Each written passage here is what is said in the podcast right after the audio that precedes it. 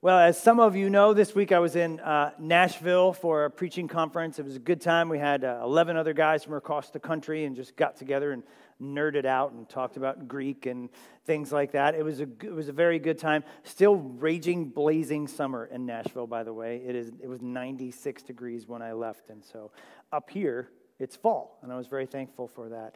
But when I'm alone and I'm traveling, I like to watch a show called Alone.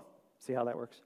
Um, it, it is a show. I thought that would be funnier. There, it was a show that uh, contestants get dropped off in these remote and dangerous parts of the world, and of course they're playing for like half a million dollars, you know. And it's it's essentially whoever can stay the longest and survive the longest wins.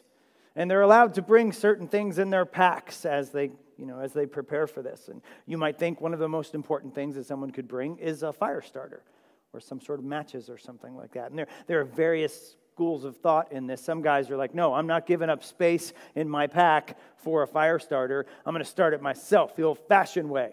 And they get the whole, you know, the, the spindle and the hand drill thing, and they, they get it going. And so they, they do this for it seems like six or seven hours until they get like a little tiny ember and then they have all this other stuff standing by. They got everything ready to go. So they always have this, this handful of dry grass that they have right there. And they put that little tiny ember right in the middle of that dry grass. And then they just blow and they blow and they blow. And sooner or later, you start to see smoke and then you start to see flames. And this fire, I'm always amazed at how that fire, they have this raging fire then that started from, from a drill and friction and a tiny ember. And it reminds me, it's a tremendous picture not only of the resilience of the human spirit, but how something so massive like a fire gets started from so tiny and so meager of a, of a beginning there. And likewise, our greatest achievements start from the smallest and most meager beginnings. I even think of Highlands Bible Church, what we do here, from, from uh, 20 people meeting in a living room to just God growing a healthy vibrant and independent church body. And we're excited for what God has for us in His perfect wisdom. Many times we don't even know what will come out of something that starts small. When it's small, it's scary, it's uncertain, you don't know where this is going. We take risks. But who do we take risks for? And what is the ultimate goal then and uh, of who we are serving and what kingdom we are serving, especially as servants in God's kingdom? And the parable of the talents this morning is going to teach us all of that and more today. So if you're not there already, head to Matthew chapter 25 as Len read for us. Very, very famous parable today. Undoubt, you've, undoubtedly, you've probably heard a sermon on this at some point in your life. Last week, we finished up our look at Matthew 24, where Jesus addresses the two questions of the disciples. They had two questions that started this whole thing in 24. First one was, When will the temple be destroyed? And he answered that question, and he said point blank, It will be in this generation. The people that are alive today will see it. And in fact, they did in 70 AD when the Romans crushed the Jewish rebellion and destroyed the temple. But their second question was, When will you return? And that one he answered as well. And he answered it with a big fat, I don't know. I don't know, he says. And you don't either. No one else does. And we're not going to know.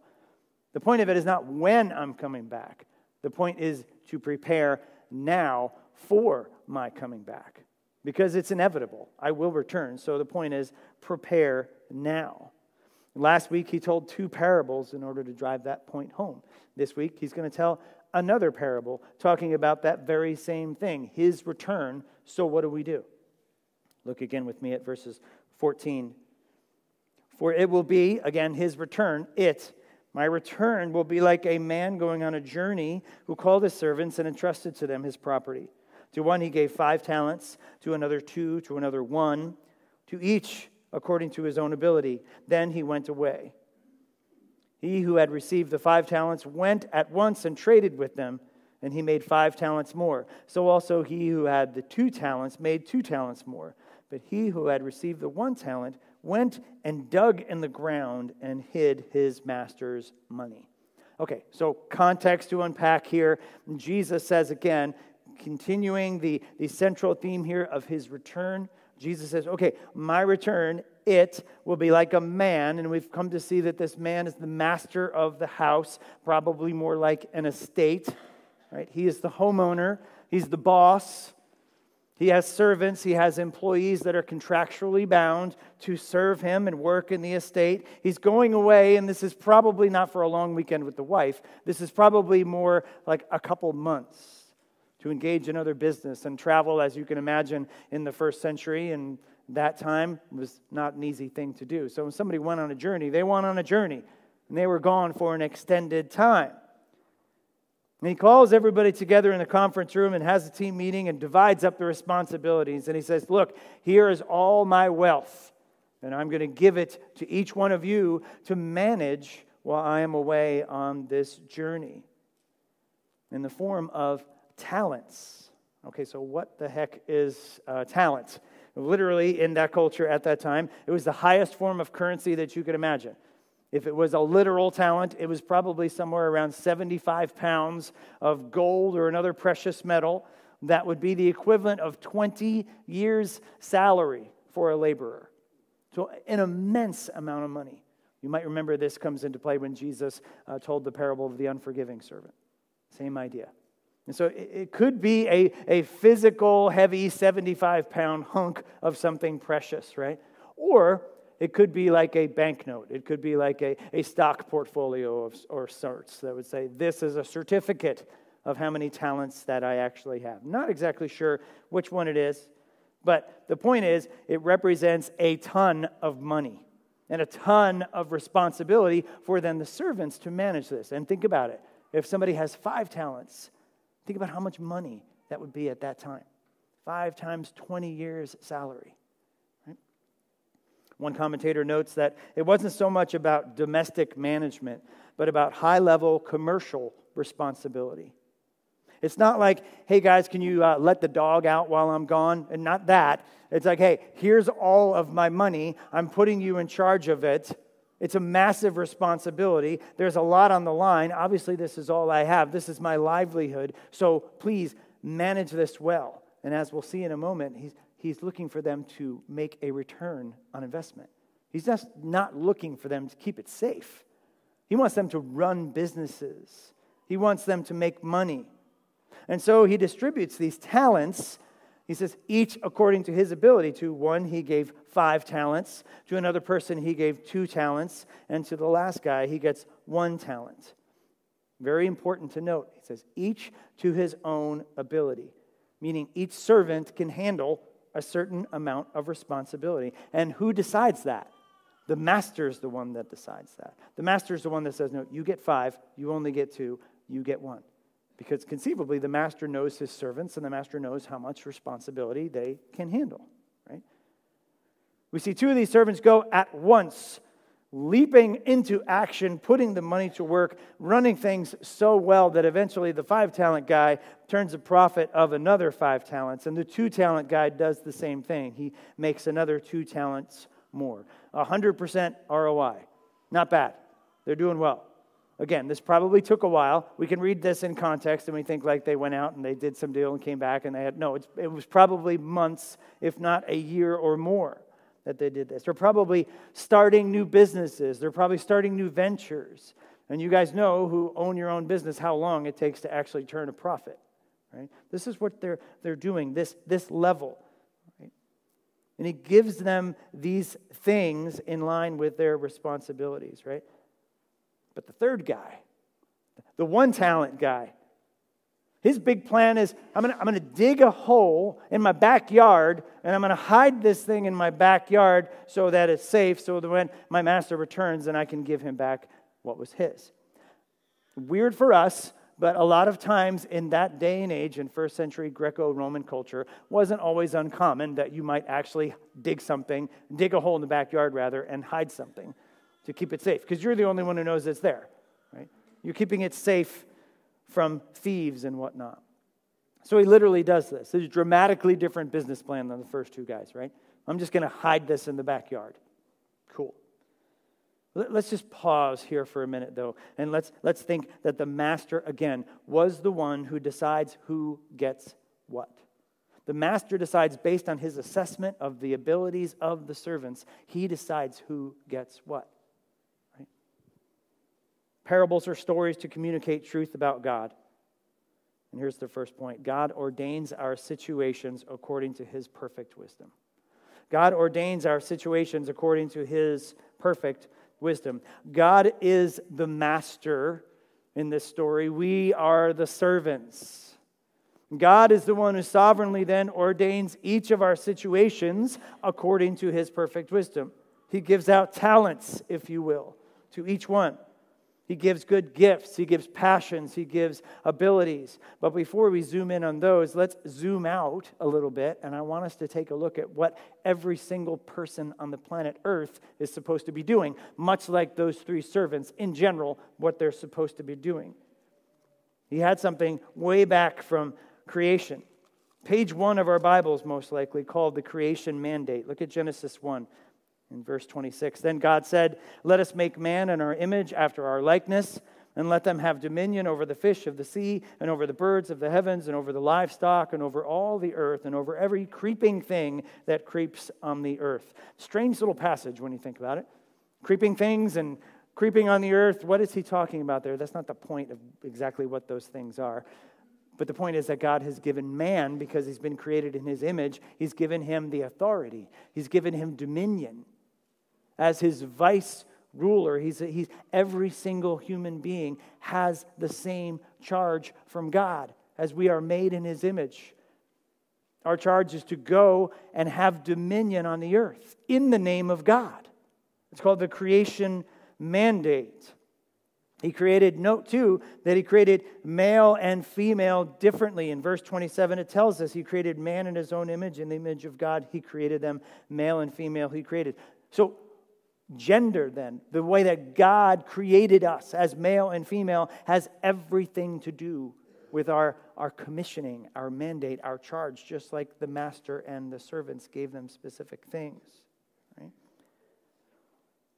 Men, men are the leaders of the family. So, husbands set the vision and the direction in the home for exactly how they, with their talents, gifts, abilities, passions, giftings, will achieve this creation mandate. And the wives, as the helpmate, as the one who comes alongside, assists in submission to the husband in accomplishing this creation mandate. That's the way this is supposed to work. That's the way God, that's why He put both of those things together.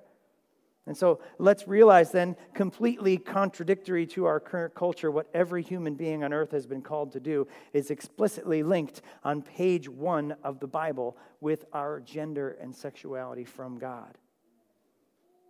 But in that, that parable, right, what, what this is essentially a microcosm of what that, what that master said to his servants go, in my name, go and do. Go and, and subdue things and, and make a profit and start businesses and bring me glory, is what he says. That parable, did, did each one of those servants then get the same amount of talents to do that? No, they, they didn't.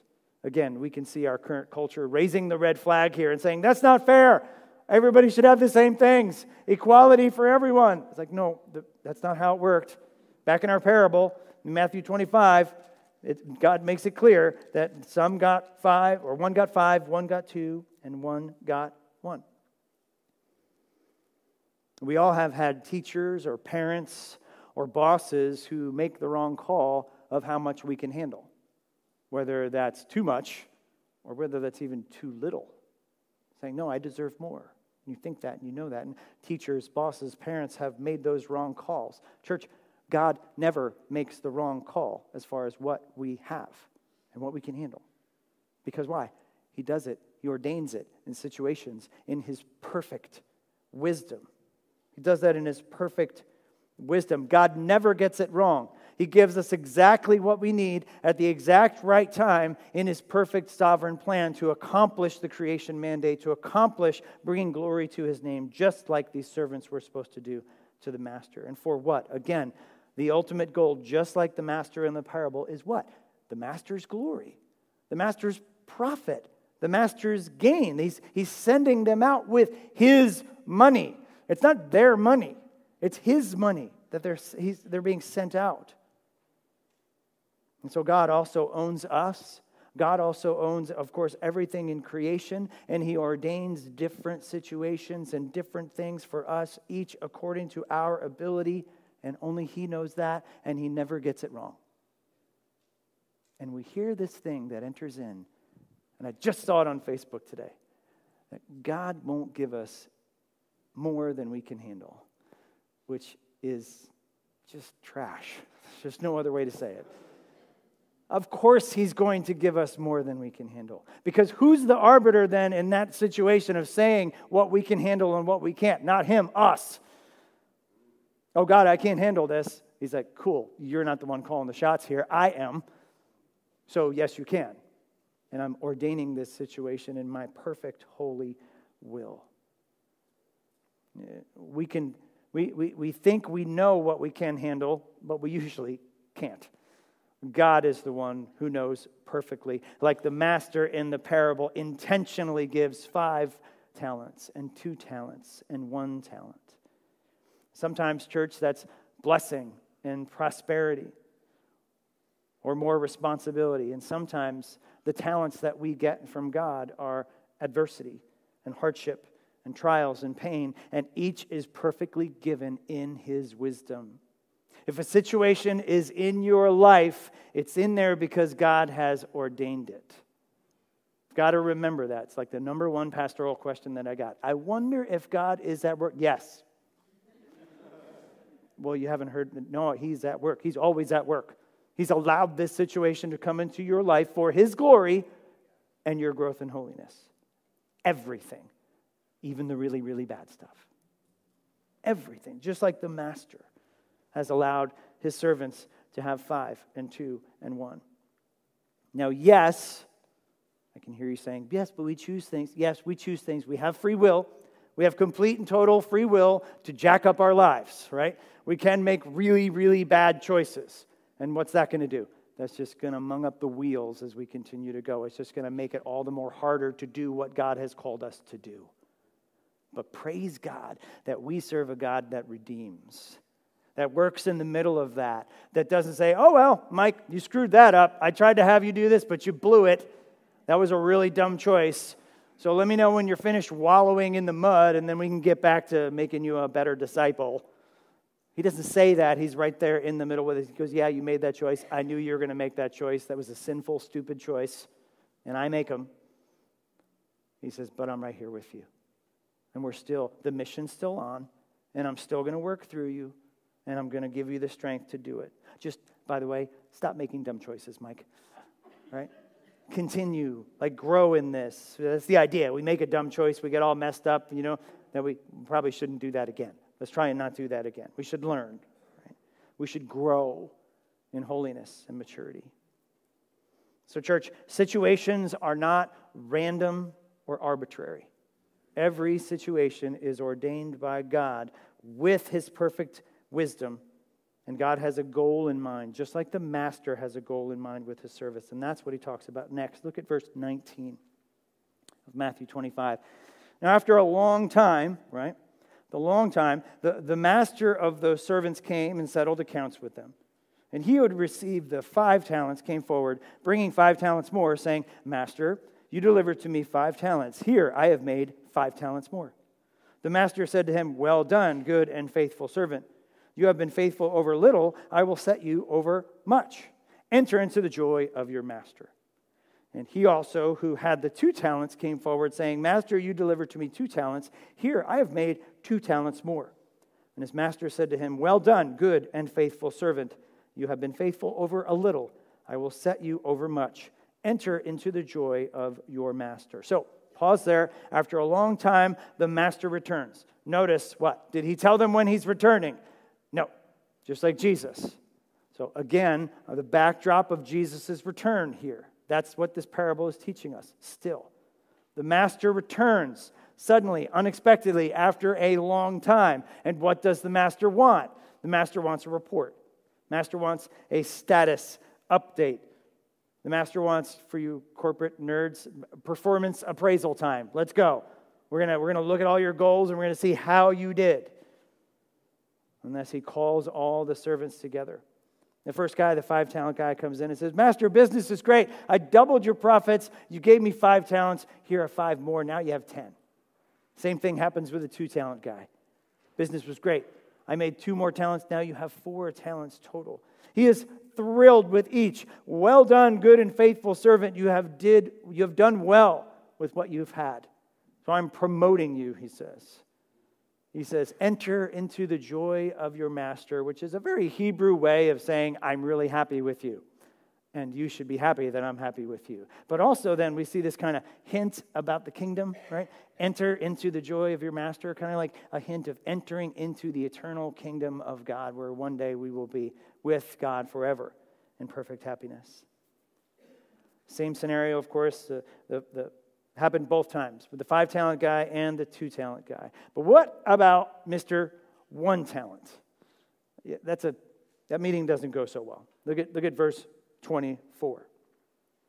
He who had received the one talent came forward, saying, Master, I knew you to be a hard man, reaping where you did not sow, and gathering where you scattered no seed. So I was afraid. And I went and I hid your talent in the ground. Here, have what is yours. But his master answered him, You wicked and slothful servant. You knew that I reap where I have not sown, and you gathered where I scattered no seed. He says, Then you ought to have invested my money with the bankers, and at my coming I should have received what was my own with interest. And one more in verse 28, we'll pick that up too. So take the talent from him and give it to him who has 10 talents. Welp, that didn't go well at all. That was a much different meeting than the first guy's. This guy with his big plan about this, this is it. This was my big plan. I hid it in the ground, and here it is. It's a little dirty, but it's still yours. You still have your one talent. Right? I, I give it back to you. And Mr. One Talent, what does he do? He starts laying down the excuses immediately. He says, well, I knew you were a harsh man. I knew you were you reaped where you didn't sow, and you you you gathered where you didn't scatter any seed. So I just buried the money. All that is a is a Hebrew way of saying you expect too much of people. You're a harsh man. You exploit other people. You want us to do your work for you. Like you didn't do this work, we did this work. You're a harsh man. I was afraid. And so I just buried it in the ground, and here it is. Take what's yours. He definitely did not understand the assignment. The point was to make his master money, not just to keep it safe. His point was to, to get profit out of this, not just bury the money in the backyard. And worse yet, he turns around and he blames the master. He's like, you know what, boss? When you think about it, this is actually your fault. Because if you weren't so hard, if you weren't so mean, then maybe I would be a little bit more motivated to do, you know, what you told me to do. Carson writes that the servant is accusing the master of exploiting the labor of others. The master is having none of it. He says, You think I'm harsh? You, you, under, you understood me to be harsh? Okay, well, here's an idea. Why didn't you take it down uh, to PNC Bank on 94 and just put it in the bank? Like, then maybe I would have at least gotten a little bit of interest out of this deal. That's safe. Like, how hard is that? You go write out of deposit slip, you see the nice lady, you put it in the bank, you walk away. I would have gotten some interest on this. But you, you didn't even do that. You were too scared to even do that. All you did was bury it in the backyard, so I got nothing out of this. And he orders that one talent be taken away from him and given to the one with 10 talents. Can you believe this guy? Blaming the master for his laziness. It's everyone else's fault, like our culture today, chock full of professional victims who refuse to take responsibility. It seems that his servant has come down with a near terminal case of the if onlys. If only you weren't so mean, I would have done more. If only you weren't so unreasonable, I could have done more. If only I was like one of those guys that had the five talents, then you would, man, you would have seen what I would have done with five talents. If only, if only, if only, if only. That's, that's the road he's marching down. He says, Master, it's not my fault. It's your fault. It's the situation's fault. It's what you gave me. It's society's fault. It's my family background's fault The master gave each servant according to their ability, and he expects a profit based on their ability. He didn't yell at the two talent guy because he only made two talents, right? He didn't say, Why don't you make five talents like him? No, he praised that guy. He doesn't expect out of his servants any more than is reasonable.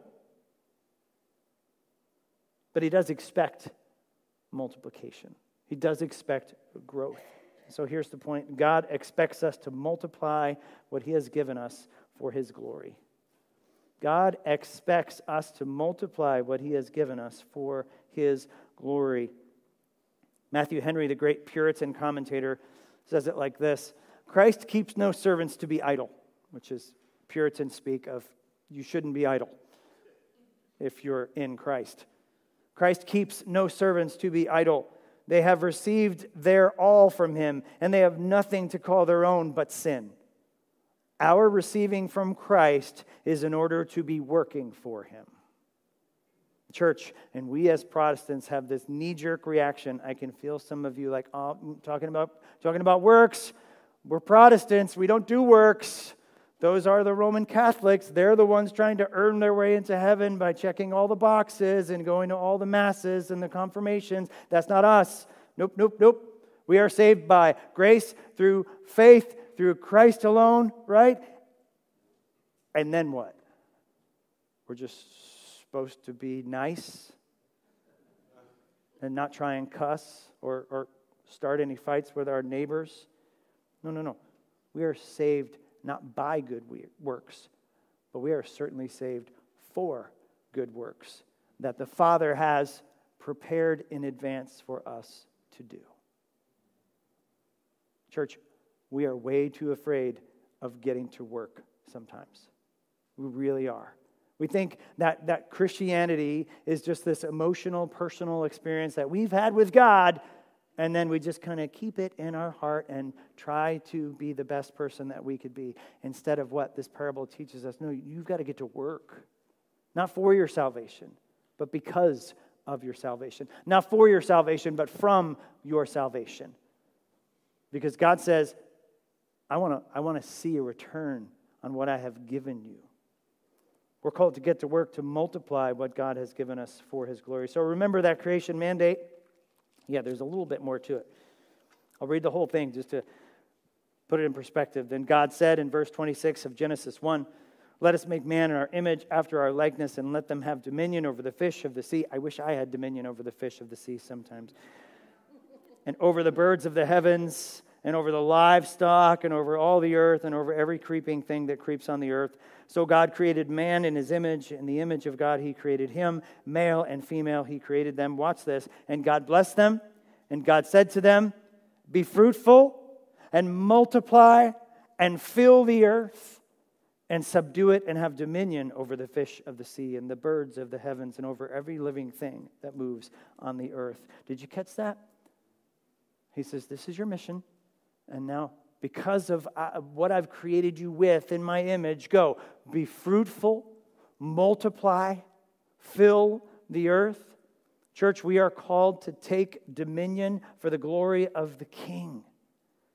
We have a mission, we have a charge to build, to marry, to make families, to take jobs, to start a business, to create art, to write books, to go to school, to be trained to do more things, whatever. Multiply what God has given us. And so, what has God given you? And how are you multiplying that for His glory? Our gifts, our passions, our abilities are not meant to terminate on ourselves. They're meant to be used in this creation mandate to go and fill the earth with the knowledge of the king, just like the servants were to go and fill the earth with the knowledge of the master and multiply what he has given them. Take marriage, for example. I asked the couple, usually in the first session, why are you guys getting married? And then they're totally panicked because they know it's a trick question, which it is. And eventually the one guy just kind of gives me that look like, are you kidding? Like, look at her. Like, I'm not going to do any better. Like, she said yes. That's what we're going with. And I'm going to do this quick before she changes her mind. Like, that's why we're getting married, right? But then you also have like other, other answers, right? Well, do you know how much it costs to live in New Jersey? Like, two salaries. Like now I can at least afford somewhat of a place to live, right? Or maybe I just really always wanted to have a family. Just really always wanted to have kids. I just really always wanted to have a good marriage. I just really always wanted to get married, right? Or maybe the, the worst reason of all, which I call the Jerry Maguire reason, which if you've seen the movie, you'll understand, is that you complete me. That is, there's no possible way that one human being can complete another human being. It's impossible. It's too much pressure. We're sinners. I hope you realize that those are all terrible reasons to get married. There's only one biblical reason for getting married, and I tell couples this. Because why? Because you can glorify God more together than you can apart. Because by coming together, you can multiply your efforts, you can multiply your resources, you can multiply your gifts, talents, abilities for what? For the glory of God. That's why you get married. Okay, she's beautiful. That's good too. There needs to be some sort of that too, right? But that's why you get married, because you come together to multiply for God's glory. How are our marriages multiplying for the glory of God? Obvious example is having babies, right? Raising them in the fear and the admission, um, admonition of the Lord. Right? Note something really important here. He specifically then ordains our situations, our gifts, our passions, and abilities. And again, he won't expect more than what he has given us. Again, the master doesn't berate the two talent guy for only making two more talents. But the third servant didn't understand the master. He didn't understand the assignment. The third, he got it all wrong. He got the master all wrong. And that speaks to such a huge spiritual point. Do we understand God correctly? Do we see God as He truly is? Do we see God as our Heavenly Father? Do we see our, our, his, his graciousness in creating us in His image and giving us everything that we have in order to go throughout the earth and take dominion? Do we see that? Or, or, or do we think He's some big meanie up in the sky who has dealt you a bad hand? Church, He hasn't. He has sovereignly ordained what is coming to pass, and He wants you to multiply it for His glory. And again, we can certainly complicate things. And there are trials that come upon us that we're just like, okay, I can, I can certainly mess up my own life, but I did nothing to deserve that one, right? They'll just come into our lives, and then we have to trust who God is. We have to trust His character when we can't see His plan. All the more reason then why to strive after a life of holiness and spiritual maturity in devotion to Him through the local church. Why do we make and mature disciples here? To multiply what God has given us for His glory. Why do each of us get up and go to work every day? Why do we raise the kiddos every day? Or why do we go to school and grind it out, hopefully to multiply what we have for God's glory? And sometimes we think, yeah, well, that's the ideal, Pastor Mike, but I'm not much of a risk taker. I'm more like the, the hide the talent in the backyard kind of guy. Well, you see, here's the thing this is not an option. And there are consequences for not obeying God in this. Look at verse 29. He says, For to everyone who has, more will be given, and he will have an abundance. But from the one who has not, even what he has will be taken away. And cast the worthless servant into the outer darkness. In that place, there will be weeping and gnashing of teeth. Our society just rails against this idea. They think it's ridiculous, and maybe some of us are struggling with it too. The master took the one talent away from the poor, victimized, oppressed servant and gave it to the successful, cool, now very rich servant, right? That's not fair. The war of the classes, I can hear Karl Marx screaming that from the grave, right? Look at the rich, they're oppressing the poor. But notice something. We have a command to multiply what we've been given by God for his glory in light of what? what what's coming? What did he just say in those two verses? Judgment. He's coming back, and he's coming back, and he wants an assessment and judgment awaits. There are rewards for being a good and faithful servant. And think about that. We hear that all the time, right? At funerals, right? Hopefully they, they hear that. Well done, good and faithful servant. What is a good and faithful servant? This passage tells us what a good and faithful servant is. someone who multiplies what he's been given for God's glory. Right? That's what a good and faithful servant is. And we need to prepare for that now. We want people to say that at our funerals, don't we? We want them to have confidence that the Lord is saying to us, Well done, good and faithful servant. And like we've been saying the whole time in light of Jesus' return, prepare now for that. Take dominion, do multiply what God has given you for his glory.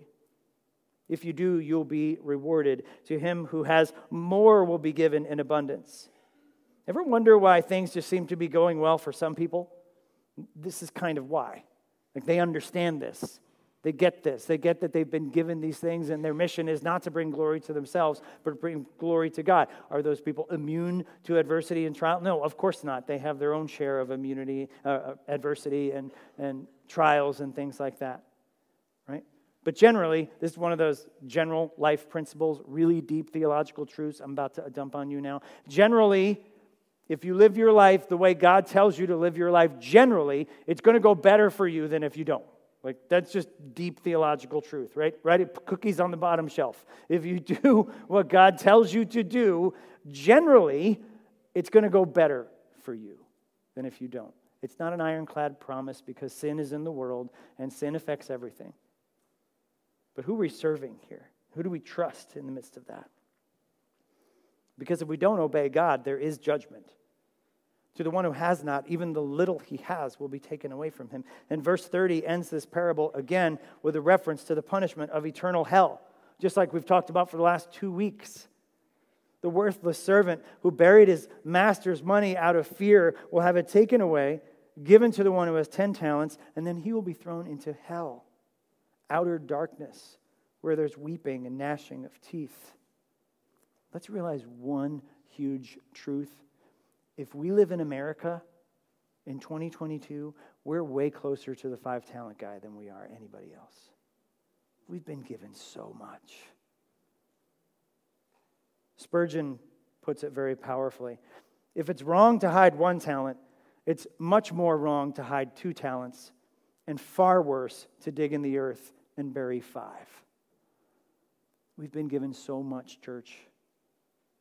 This parable is told against the backdrop of judgment of the unfaithful and the wicked Pharisees and scribes, right? Of course, Jesus is still, still shouting out to them, saying the Pharisees and the scribes didn't do that. Pharisees and the scribes twisted it to make it all about themselves, and they will receive judgment. But, church, we will all stand before God one day, and the Master will want an account of what we did with what He gave us. And so here's this convicting point God will judge us for our achievements. God will judge us for our achievements. And I can feel you getting squirrely there on that one. I got squirrely on that one. I'm like, maybe there's another word I can use. I tried to swap in faithfulness, but that just didn't seem to have the weight that fit this passage. God will judge us for our achievements. Okay, first major clarification here Christians will not be judged for sin. Right? Why won't Christians be judged for sin? Because it's on the cross of Jesus Christ. We just sung it. Every single sin, right? God's wrath has been paid in full by the blood of Jesus Christ, and it is applied to our hearts the moment that we put our faith in Jesus Christ. All of our sins, past, present, and future, are then covered by the blood of Jesus. So we will not stand before God and be judged for our sin. If you are not a believer, I do have to tell you that you will stand before God and you will be judged for your sin. Sin has to be paid. It's either going to be paid one of two ways. It's either going to be paid on the cross of Christ or it's going to be paid by someone else, you, in hell, where there's weeping and gnashing of teeth and outer darkness. Right? So we, we've got to, when we start talking about judgment, we've got to realize that critical distinction. But parables like this teach us clearly that God's servants will be judged for their achievements. Let's go back to the creation mandate. Husbands, one day we are going to stand before God. And He's going to say, What did you do with the wife that I gave you? Did you, did you love her well? Did you, did you through, through the way that you love her, cause her to be a better Christian, a more mature Christian? Did you lead her well? Did you lead her gently? What did you do with the children that I gave you? Did you, did you bring them up in the fear and the instruction and the admonition of the Lord? What did you do with the career I gave you? What did you do with the house that I gave you? Wives, what did you do with the husband that I gave you? Did you submit in light of the creation mandate as one flesh for the glory of God? Did you use your talents, gifts, and abilities and passions in light of that? Church, how are we using our money, our houses, our cars, our careers, whatever, fill in the blank? Are we multiplying all that for the glory of God? Because there is judgment. The master will want an account for what he did with what he's been given, he's given to us. Like the one talent servant, we have no basis to stand before God and say, Yeah, well, God, if you gave me a better spouse, I could have done more. Or, if you gave me a better job, I, I could have done more. If you gave me more money or better health or blank, I could have done more. I knew you to be a harsh God, so I, I, I, didn't even want to think about trying anything for you because I didn't want to be judged for something that I would fail at. Let this parable wash all of that out of your minds, please. God gives us exactly what you need to multiply for His glory in your perfect situation through His perfect wisdom. Right? God gives us exactly what we need. How much do we need to own for our own sinfulness and our own unwise decisions that have complicated things? And what is it that is you this morning? And believe me, we, we all have made those bad decisions. If that is you this morning, where you're like, yeah, well, okay, if that never happened in my life, if I never made that bad decision, I would certainly be in a better position. And I'm going to remind you again of the grace of Jesus Christ that Jesus is the only one that can redeem. We can make bad decisions, we can make sinful decisions, we can do all of that, right? And that's not his will for us, but he never abandons his children. And he says, Yeah, you made that bad decision, but I'm still with you. Get up, let's go. Yes, I have forgiven you. Get up, let's go. Back on the mission. Receive the grace and the forgiveness to go on and do all you can by the power of the Holy Spirit to multiply what God has given you. But, church, this is another parable again in the shadow of the return of Jesus and the final judgment. Just like the servants, we don't know when he's going to return. But when he does, he will call us to account. I believe, and this is convicting for me, I believe, and I'm sure of it because of Scripture, that we will experience loss on that day when we are standing before God Himself and He opens the books and said, This is what your life was about. This is where you spent all your energies. This is where you directed all your emotions. This is what you did with your money. This is what you did, all that stuff. I believe I'm going to feel loss in my heart, and I believe every single person will. That little bit of, mm, if I had only had taken it a little bit more seriously. If I'd only realized what was at stake, if I only realized that all of this is meant to glorify God, if I'd only not been so distracted by this world and its comforts and its entertainment and all of that. Paul talks about this very thing in 1 Corinthians 3, just so you know I'm not making this up. 1 Corinthians 3 and Verse 12 Now, if anyone builds on the foundation with gold, silver, or precious stones, wood, hay, straw, each one's work will become manifest, for the day, the day of judgment, will disclose it because it will be revealed by fire. And fire will test, watch this, and fire will test what sort of work each one has done. If the work that anyone has built on the foundation survives, he will receive a reward. If anyone's work is burned up, he will suffer loss, though he himself will be saved, but only as through fire. Sometimes people use this passage to say, I don't care if I get into heaven with third degree bone, burns and all my clothes are burned off me and I smell like smoke, I'm in heaven. That's not what this passage is talking about. This passage is talking about what sort of reward will you get for what you have done with what God has given you. And at that moment, when we're standing before Him, we will realize, man, there could have been so much more if I had just taken this more seriously. We can't use this passage to justify spiritual laziness. Jesus is our master, And when Jesus returns, he will call us to give an account. So here's the big idea if I land the plane what God has given us, we need to put to work for his kingdom. What God has given us, we need to put to work for his kingdom. Imagine standing before God and saying, Thank you for the gift of salvation. I kept it to myself mostly. I hid it in the backyard. I never really did anything. I believed it. I believed it, God. I believed it with everything I had, but I, I never really shared it with anybody. I never really matured. I never really grew. I never really served you. Thank you for Jesus. I, I, kept him to myself mostly. Thank you for the gifts, the passions, the abilities you gave me. I, I pretty much buried them in the backyard. Straight up, church, this is hard to hear. I know. Where are we, and I include me, where are we being spiritually lazy? Where are you wanting to serve in the church that you aren't? Why haven't you committed to membership? Is Christianity to you more of a personal faith than the creation mandate? Where are you taking risks for the kingdom of God with what He's given you? Where are you putting it all to work for His glory? Young adults, students, where are you setting your sights? What school or career do you want and why? Think now wisely how you can maximize what God has given you for His glory and put it to work for His kingdom. Think about that. Think about it when you're going to school. What am I going to use this for, for God's glory? Not just what am I going to do with this so I can make money. We can also see how this all means so much in light of the return of Jesus.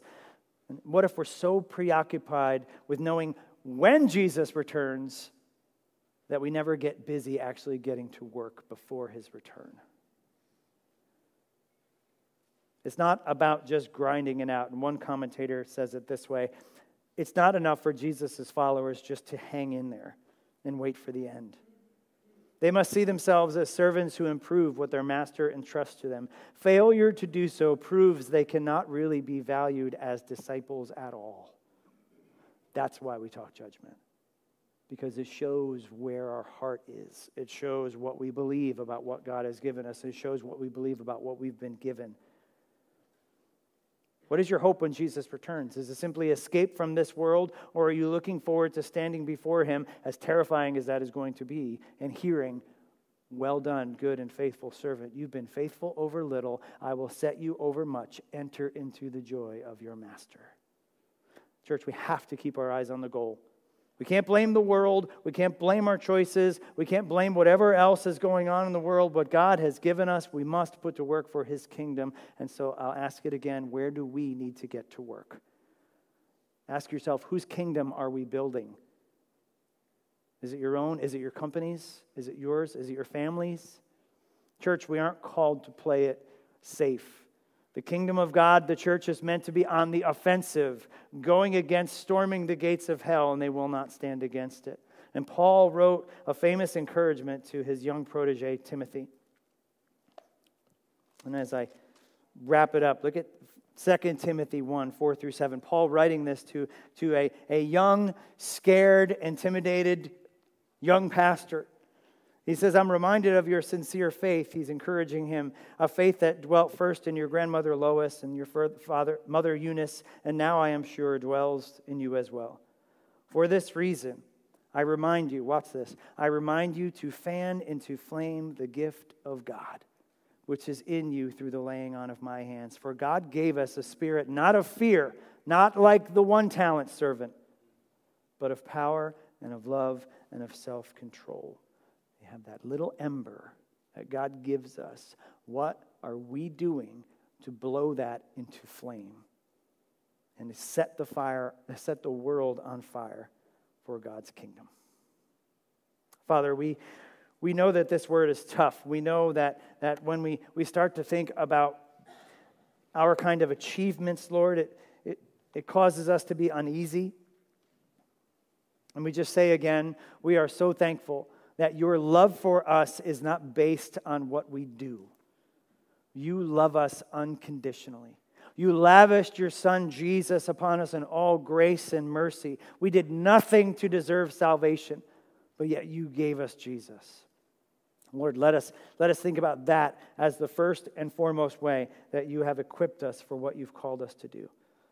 But Lord, let us feel a little bit of the weight of this. Let us feel, let us take some assessment in our lives and say, well, what do I need to be doing? What, what do I need to be multiplying for your glory, especially in light of your return, especially in light of judgment, especially in light of how good you have been to us.